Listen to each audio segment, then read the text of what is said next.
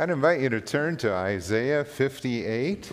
Uh, we have two more weeks uh, that we will be in Isaiah, and then uh, when we start the fall, we're going to be moving to the book of First Thessalonians. If you're uh, like to look ahead at those uh, those chapters, but today we're in Isaiah 58, a chapter that the NIV entitles "True Fasting." Let's pray. Father, as we come to hear from your word now, would you speak to us through the power of your Holy Spirit? You are our teacher. You're the one that we have come to hear from your word.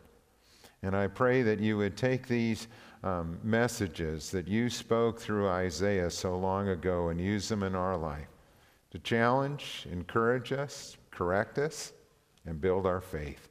We ask it in Jesus' name. Amen. When I was a senior in high school, we got some serious news in our family that my dad was going to have to have surgery. They had discovered a cyst on his kidney that had filled with fluid and it needed to be drained, and then that cyst needed to be removed. And my dad was a farmer, and what that surgery meant was that there were going to be some certain things that he would not be able to do for a while on the farm. And that responsibility would fall upon me.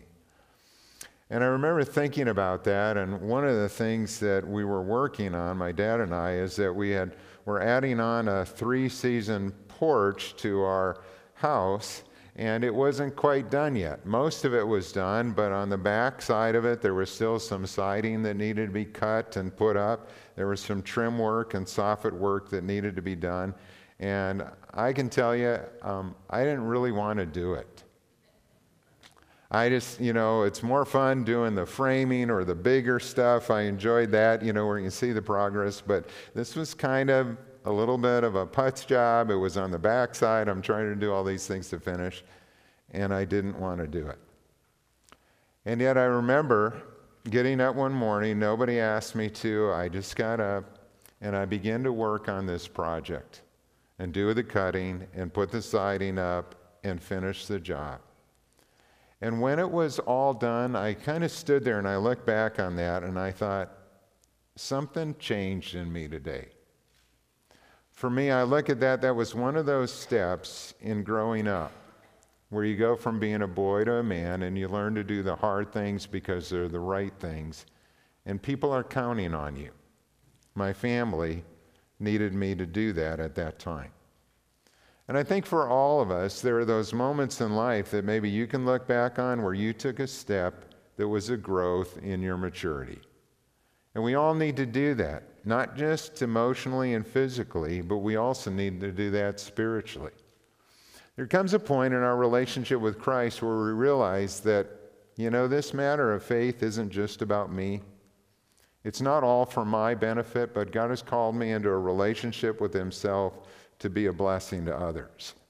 And He's given me gifts and He's given me resources that are not just for me to kind of hoard and enjoy myself, but He blesses us so that we can share and make a difference in the life of others. And spiritual maturity takes place when we also learn to do the hard things that God may ask us to do because they're the right things. And people are counting on us. And you and I have the privilege where we can make a difference in other people's lives as we use our gifts in that way. When I come to this chapter in the book of Isaiah, what I see is that Isaiah confronts a people who were doing the right things but for the wrong reasons. It was really very selfish. They were religious, but it was all about them. They were praying and they were even fasting, but they were doing it trying to manipulate God to get their own things that they wanted. They really weren't concerned with pleasing Him or with changing their life. They just wanted stuff from God. And it was a pagan practice. And then the surprising thing was they wondered why God wasn't hearing their prayers. You know, God, we're doing all these things. We're doing all the stuff you asked us to do. How come nothing's changing? And so, what God does is He sends Isaiah to make it very clear what was happening here. The same thing can happen to us as well.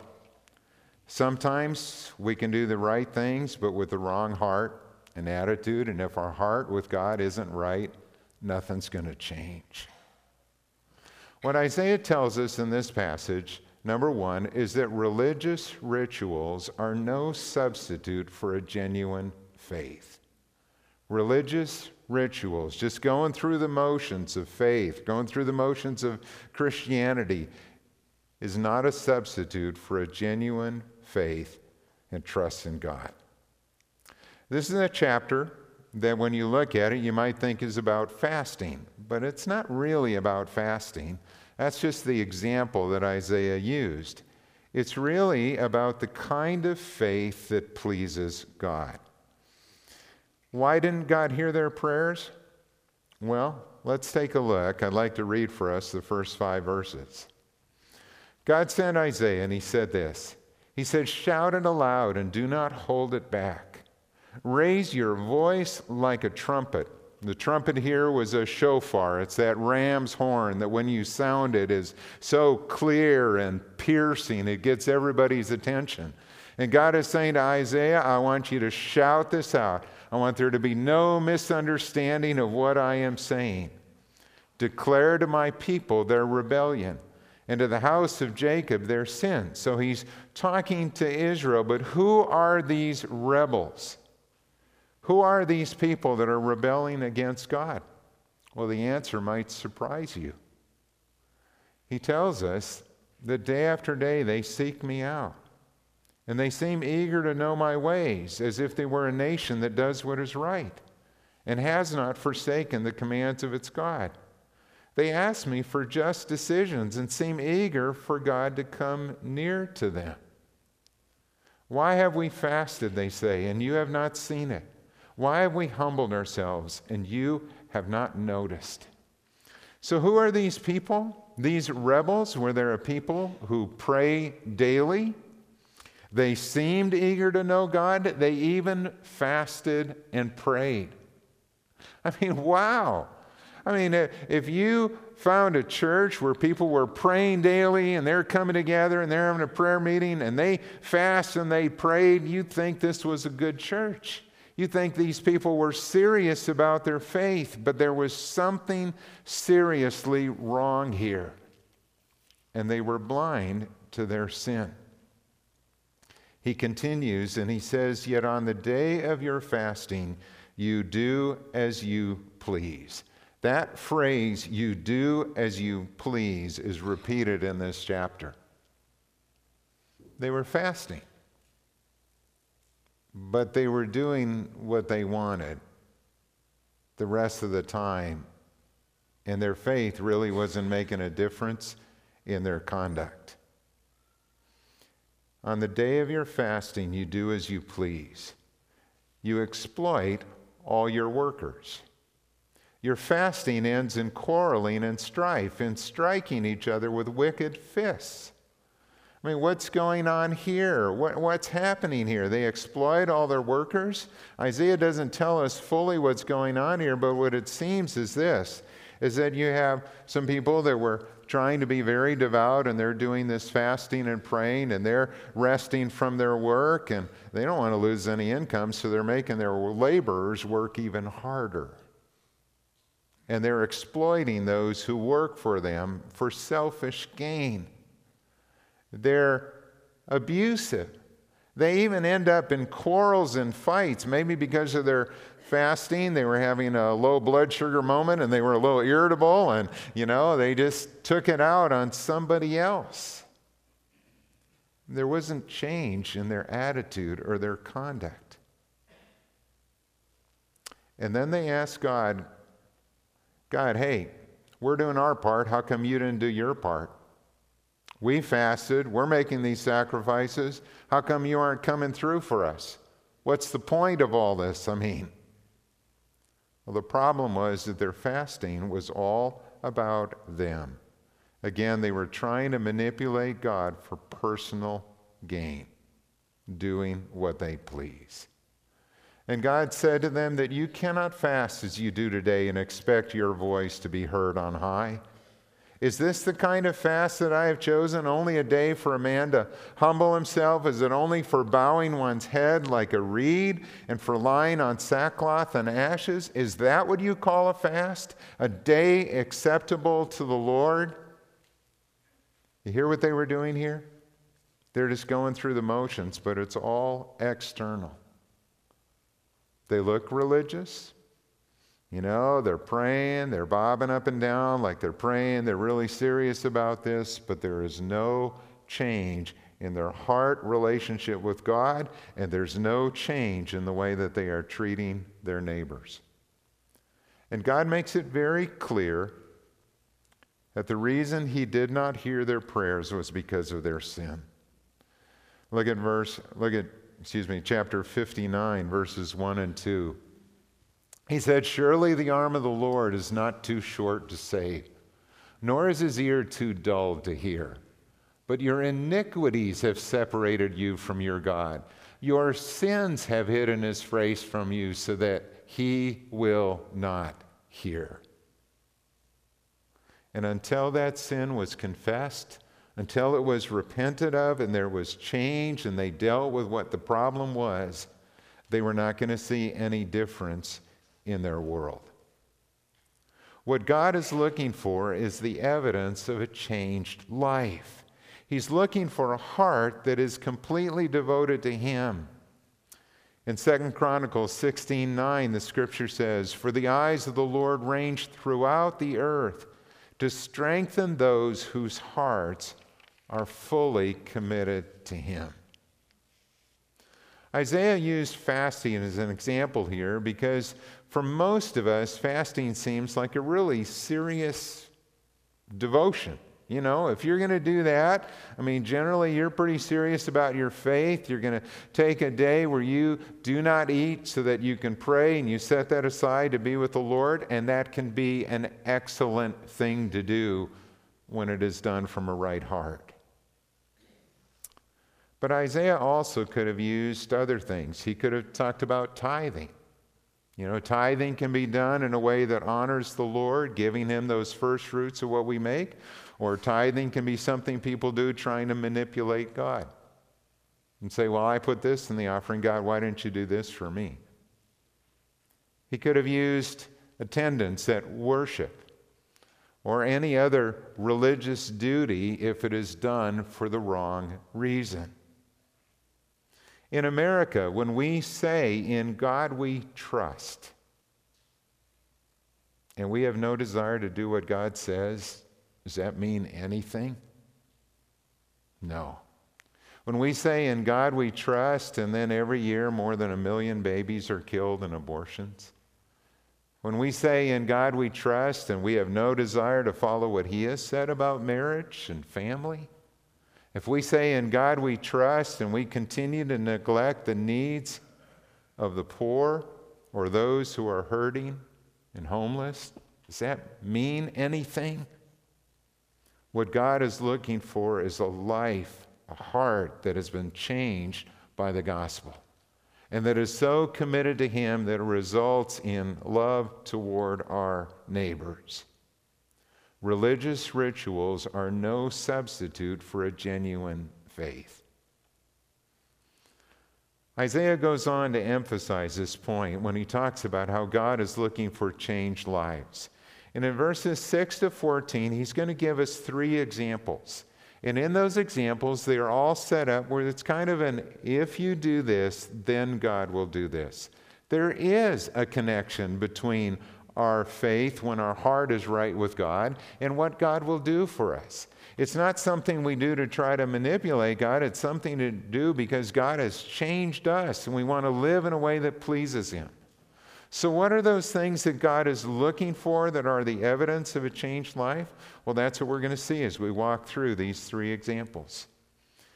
He is looking for a life that overflows in compassion and kindness toward others. Look at verses 6 and following. Is this not the kind, or is not this the kind of fasting I have chosen?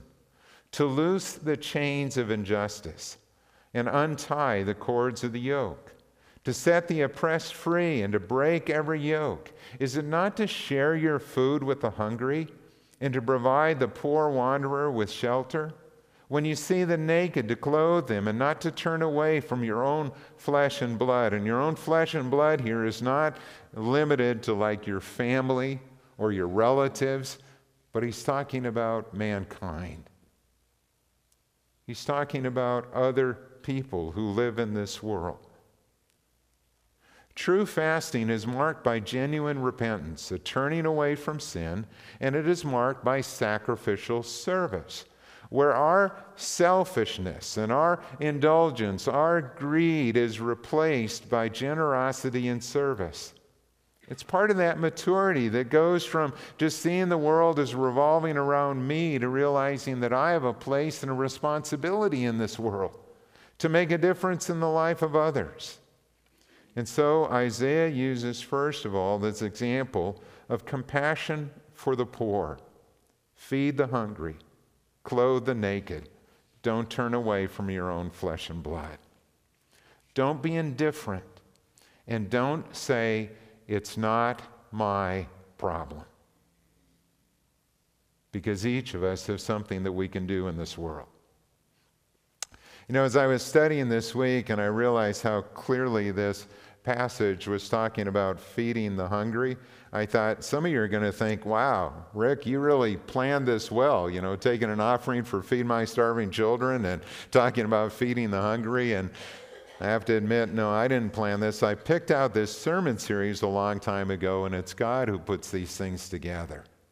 And it's interesting how this passage fell on this particular Sunday. Did you know that every day more than 6,400 children die from hunger? More than 6,400 children every day.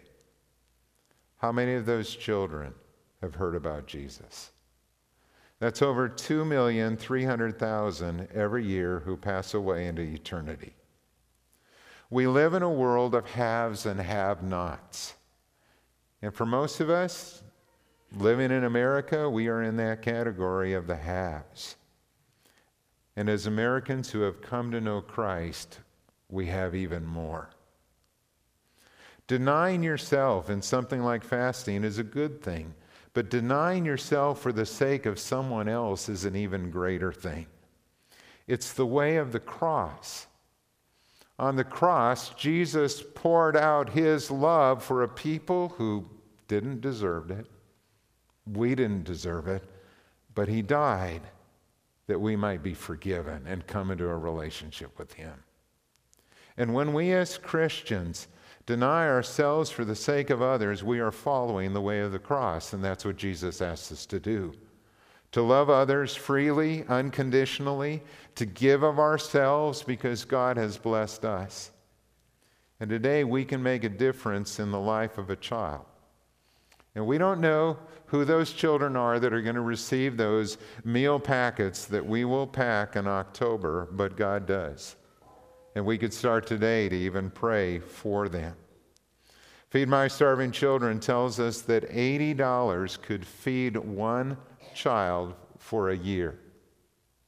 Is that something you could do? Could you make a difference in the life of one child for a year? Or two children? Or three? I think about when we come together and we pack those meals, every person who's there who signs up we'll pack about $50 worth of food. That could be a goal as well to say, you know what, I'd like to contribute that to cover what I'm going to pack that day. And our goal is to pack at least 160,000 meals at a cost of around $33,000. What would God want you to give? Look at what God says He will do when we respond to the needs of others. Look at verses 8 through the first part of verse 9. He says, If you will do this, then your light will break forth like the dawn, and your healing will quickly appear. And then your righteousness will go before you, and the glory of the Lord will be your rear guard.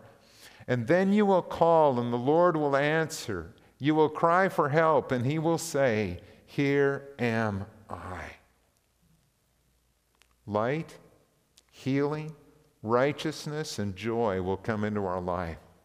God will hear our prayers and He will be with us. And I, I love that uh, end of, of 9 there when you will cry for help and He will say, Here am I. It's just the exact opposite of Isaiah's call to ministry when God said, Who will go for us?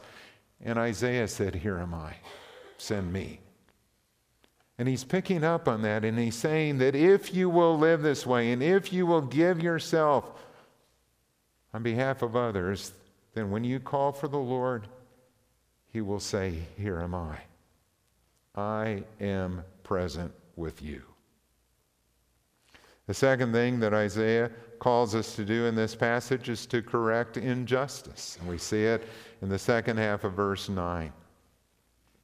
He says, If you will do away with the yoke of oppression, with the pointing finger and malicious talk, and if you spend yourselves in behalf of the hungry and satisfy the needs of the oppressed, then your light will rise in the darkness, and your night will become like the noonday. The Lord will guide you always. He will satisfy your needs in a sun scorched land and will strengthen your frame. You will be like a well watered garden, like a spring whose waters never fail. Your people will rebuild the ancient ruins and will raise up the age old foundations. You will be called repairer of broken walls, restorer of streets and dwellings.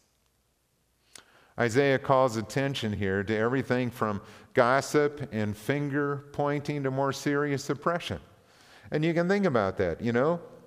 God doesn't want us to be a part of spreading gossip. He doesn't want us to be a part of those conversations that are pointing the finger and blaming somebody else for this or that rather than taking responsibility ourselves.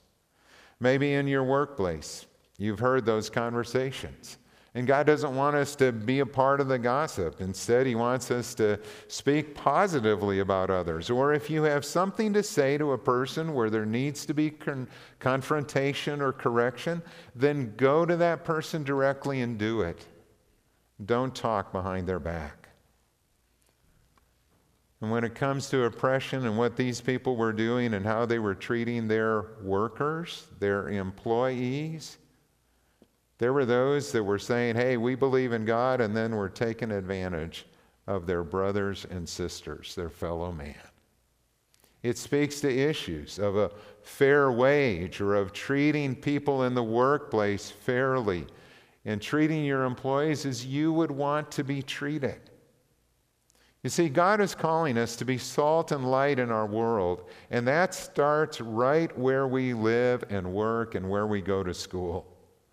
James 1:27 says that religion that God our Father accepts as pure and faultless is this: to look after orphans and widows in their distress and to keep oneself from being polluted by the world.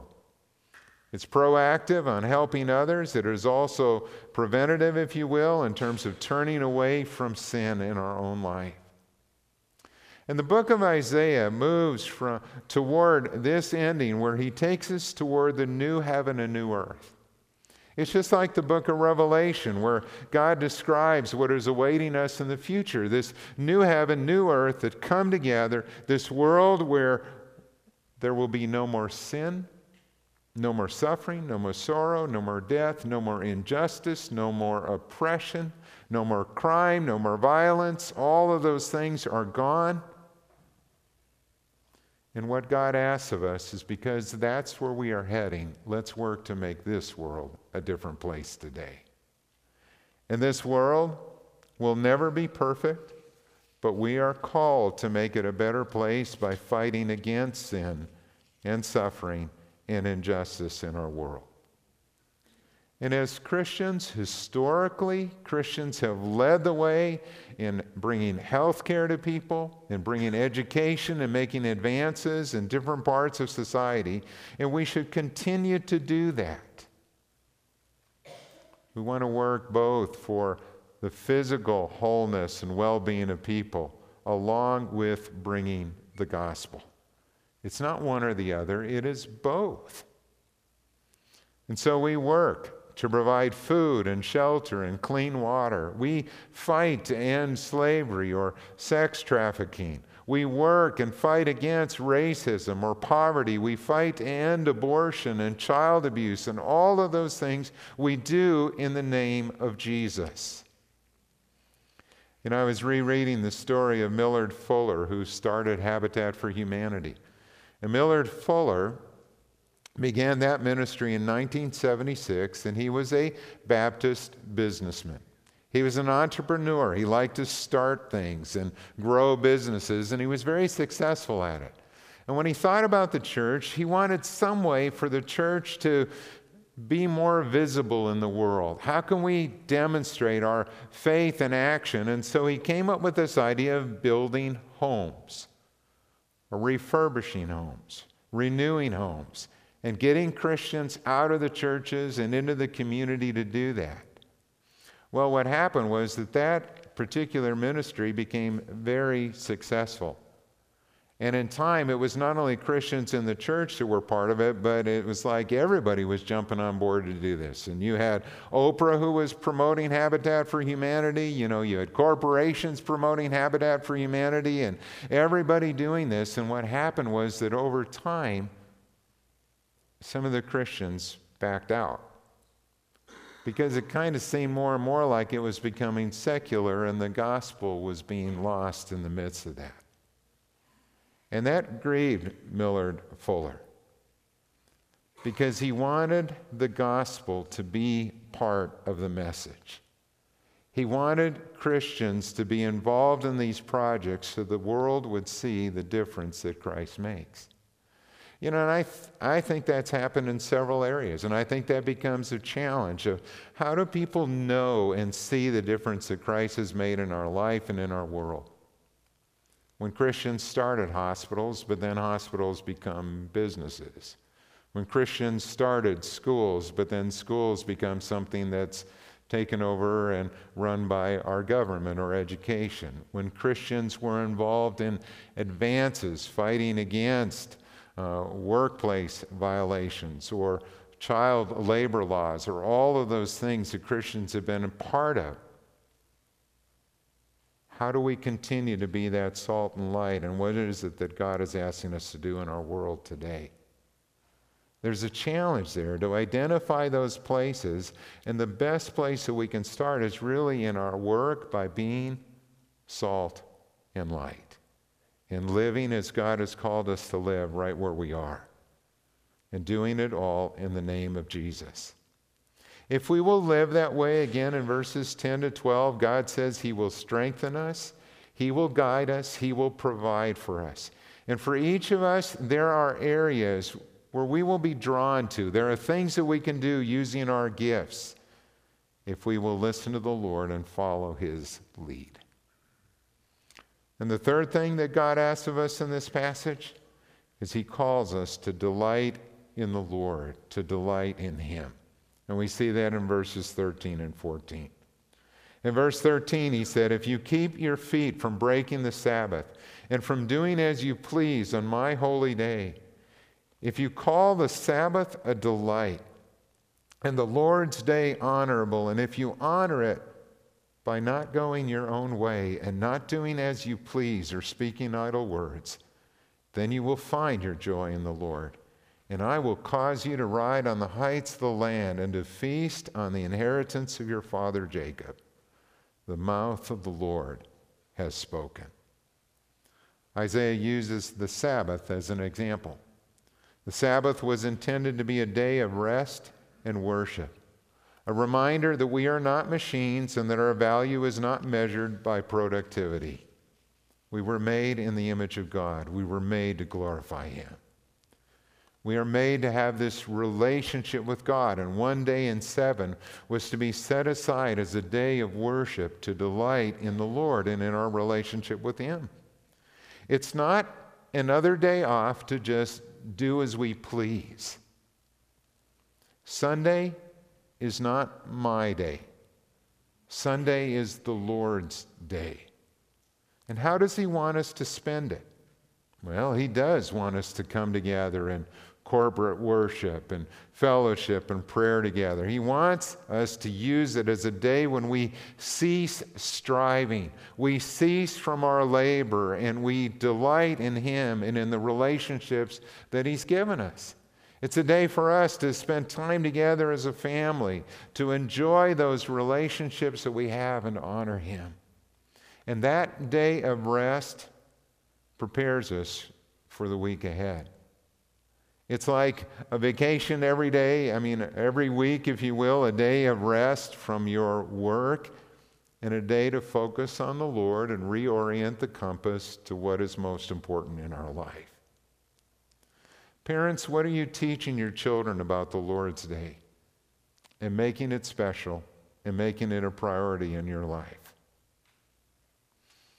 Have you ever noticed how much God wants us to be joyful in our worship and service. He wants us to worship Him with gladness. Psalm 100, verse 2. He loves hilarious givers. 2 Corinthians 9, 7. He wants us to give with great joy. Jesus came to give us fullness of joy. John 15, 11. And when we delight in the Lord, He tells us that He will give us the desires of our heart. Psalm 37 4. Delight in God is transforming. It expels sin, it lifts up Jesus Christ. It delights in God's word. It causes husbands to love their wives and wives to honor their husbands. It raises children well, children who love God. It gives hope in the midst of suffering, and it leads us to heaven. And look at what God says He will do for those who love Him in this way. Then you will find your joy in the Lord, and I will cause you to ride on the heights of the land and to feast on the inheritance of your father, Jacob. Do you want to know God better? Do you want to see Him work in your life? then put these things into practice. Because God is not impressed by religious rituals. God delights when his people are so changed by the gospel that they give of themselves in sacrificial service, they work to correct injustice, and they find their greatest joy and delight in him. Today, we're going to close this message with a video from Feed My Starving Children. I want you to take a look at this. It's one story of the difference that can be made in the life of a child, and then I'm going to come up and I'll close us in prayer and we'll have our final song. Take a look.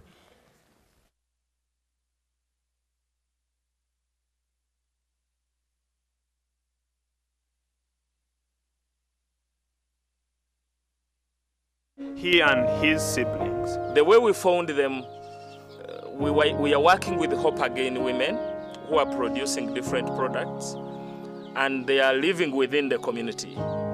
Every now and then they have been coming to this home. The dad is a, a drunkard. He used to come, beat them all, and, and they, he could leave these kids for, for a while without food, without anything. So the mom wasn't able to keep the children and then eventually she died when she was delivering another baby. When the dad is off for days of drinking, uh, Brian, who is 11 now, is in charge of looking for at least giving their, uh, his brothers what to eat.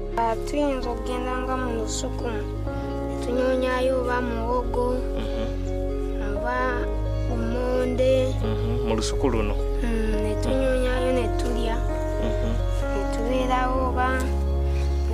jjajja n'atuyamba n'atuwaayo One of the Hope Again women walked into our office and said, There's a family where a child is about to die. We quickly went there, discovered that Emma was there. This boy couldn't walk.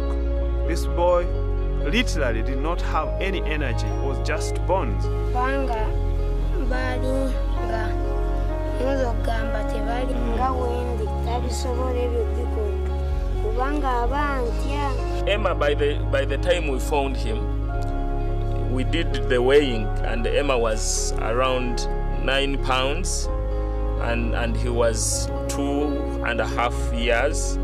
He didn't have any hair, and Joseph was also malnourished. And when we came, we thought the only thing that can rescue their health and the malnourishment is give them the Feed My Starving Children food. ekyatuukawo twa- twali tetulina yakulya nga tuli awo tetubeera n'amaanyi nga tetubeera n'amaanyi mm-hmm. awo ne tufuna amaanyi ne tubeera balungi ne tubeera bagumu mm-hmm. Around five months or four, Emma was able to walk. The hair is back and his, his health is improving. And then, as you see now, Emma can be able to smile. By the time we came here, Emma couldn't smile. Even when you call him, he doesn't respond. But now he can give you a smile, and the rest of the children in the family, they are looking more healthier than when we found them.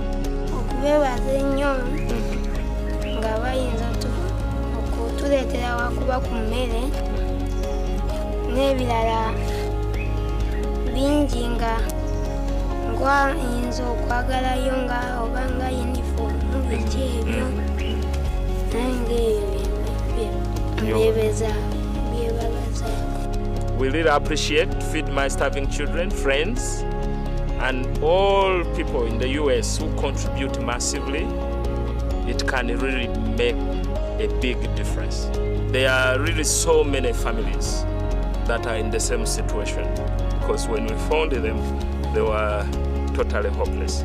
They, they didn't have any future and they were not thinking of anything that can let them out of such a situation. And now, as you see, there is there is a lot of joy. They can they can afford to smile because they have they have hope for tomorrow.